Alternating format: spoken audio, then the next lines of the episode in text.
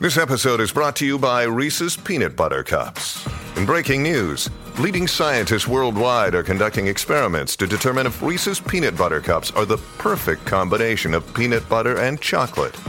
However, it appears the study was inconclusive, as the scientists couldn't help but eat all the Reese's. Because when you want something sweet, you can't do better than Reese's. Find Reese's now at a store near you.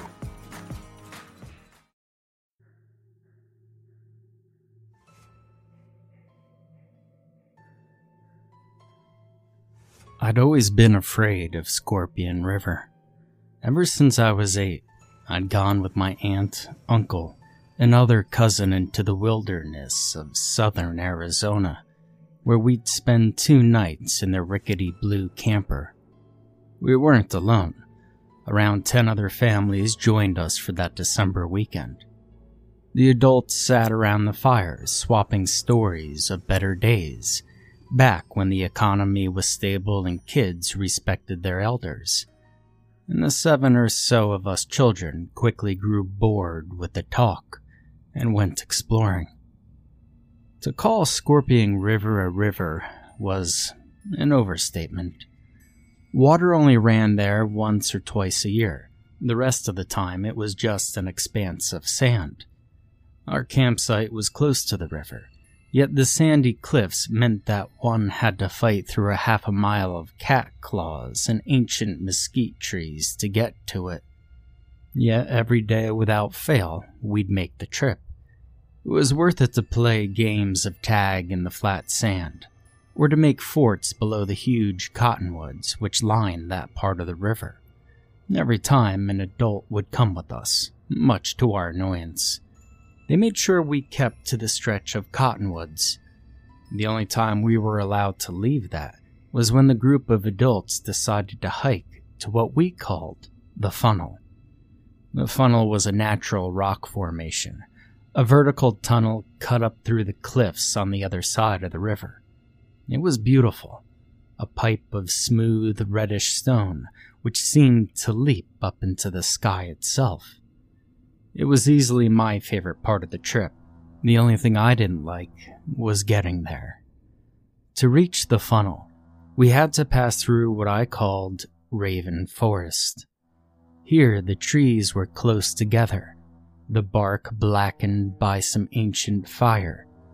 And every time we went through, the screeching of ravens would fill the air. The light played tricks on your eyes, making it seem as if there were figures standing in the shadows. As I grew older, the feeling of unease would grow too.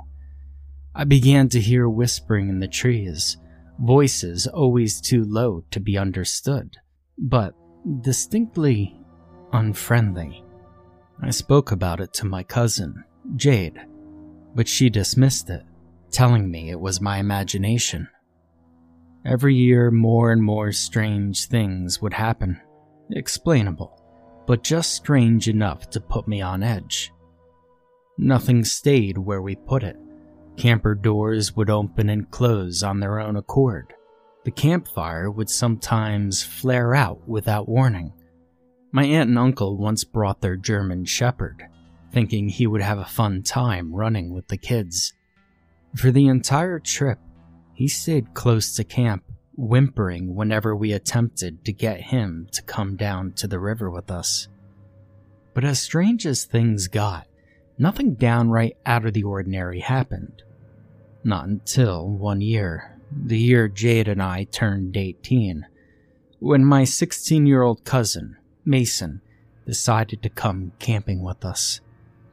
He was a tall youth, big for his age, a football player with something to prove. As there were three of us, and we were way older now, my aunt and uncle decided we could go out by ourselves. Every chance we got, we got down to the river to explore, no longer hindered by the younger children. Jade and Mason often got annoyed with me, as I always refused to enter Raven Forest. Jade always wanted to climb the trees, as she was going through a gymnastics phase, while Mason wanted to prove he wasn't afraid of an old, spooky forest. One evening, the two couldn't stand it anymore and told me they were going in, whether I came with them or not. I declined, and the two disappeared into the woods, leaving me alone at the edge of the river. I sat down on the little cliff and waited as the sun began to sink below the tree line. I gradually became aware of a horrible smell coming from a nearby stand of bushes. I grew curious and I went over to investigate. The bushes were low and thorny, forcing me to crawl to get through. I crawled on hands and knees over the uneven ground, finally stopping when my fingers touched something soft. I took up my phone flashlight and shone it on the ground. Instantly, I was moving backward, ignoring the thorns which tore at my hair. For laying on the ground was a pile of dead songbirds, heads missing, surrounded by blood and ants. I pulled myself to the edge of the river and stayed there, breathing hard, trying not to throw up. Several minutes later, my cousins returned, talking and laughing. They stopped when they saw me sitting on the cold ground, shivering. What happened? Jade asked. I numbly pointed toward the stand of trees. The two of them went over to look, returning a moment later, faces grave. What would do that? I asked. Some kind of predator? Jade suggested. You know, like a fox or a coyote, something. Why would it just pile them up like that? I mean, there must be 50 of them, all lined up in a circle like. Let's leave, Mason interrupted. It's almost dark. We started toward the other side of the river, walking at first, and then running. I think we're overreacting, Jade said when we reached the other side and paused to catch our breath. There must be some logical explanation. Maybe they just happened to be there and weren't arranged like it seemed. I mean, did any of us really look hard? Well, the heads were missing, Mason said. Explain that. Well, they might have rotted away. The longer we talked, the more reasonable the bird seemed. After around 10 minutes of proposing theories, we were calm. Mason decided to try climbing the cliff to get to camp instead of going through the riverbed, which was muddy from a recent rain. He just gotten a new pair of red Converse and didn't want them ruined. Jade and I, knowing how many thorn bushes were between us and camp, decided to go down the river before going up the cliff. We split up. Once we were about halfway up the path, we heard rustling in the bushes. Thinking it was a deer, we ignored it and continued, and Jade stopped to tie her shoe. We should go up to the funnel, she said, bending down. By ourselves? I asked, scared yet a little excited. Yeah. Well, that'd be. I stopped. Behind her, in the thorn bushes was a dark shape. It was hunched, humanoid, though in the growing darkness it was hard to make out details. I glanced at Jade, and when I looked back, it was gone. What is it? Jade asked. I pointed. There was something there. It was probably Mason. She stood up. Hey, Mason? Get out here and stop trying to scare us. Oh, come on, he called. I was relieved until he stepped out of the woods on the other side of the trail. There was no way he could have moved that fast and that quietly. I tried to explain what I'd seen to the two of them, but they just laughed it off. We spent the night around the campfire, listening to my uncle play guitar. That night, nothing strange happened, and we all woke early, eager to go on our trip. We left just over the sun rose over the cliffs. In the daylight, the forest was decidedly less creepy. We went around half a mile down the river before climbing up the cliff. This was the first time we'd done it alone, but we were confident we knew the way. At first, everything went pretty well. We found a little trail and started towards the cliff ahead, but pretty soon I began to notice that this part of the forest wasn't familiar. The trees were even closer together than usual, and even though the sun was now high in the sky, it seemed dark. Then the coyotes began howling. Though I knew they weren't dangerous to humans, it was still eerie hearing them in the distance. Maybe we should just go back, I suggested. Nah, Jade said. We could still find the funnel. Let's just get off this path. It should be like a mile west of here. I'll go first, Mason said. I've got a leather jacket. You guys don't. When we left the path, I thought I heard the whispering, though it was hard to hear over the racket my cousin was making by breaking a path through the trees for us. And finally, we reached the small stream bed, long since dried up, yet not overgrown. A minute or two later, we reached the funnel. We all knew it instantly wasn't the one we were used to. It was smaller, yet went further into the cliff face, more of a canyon than a funnel. As we entered it, I noticed something far up near the top, around 200 feet above us. It was too far away to make out what it was, so I decided to climb a little way up the side of the other side of the canyon. Meanwhile, Jade and Mason went further into the canyon. I could still hear them talking as I climbed as far up the wall as I could get.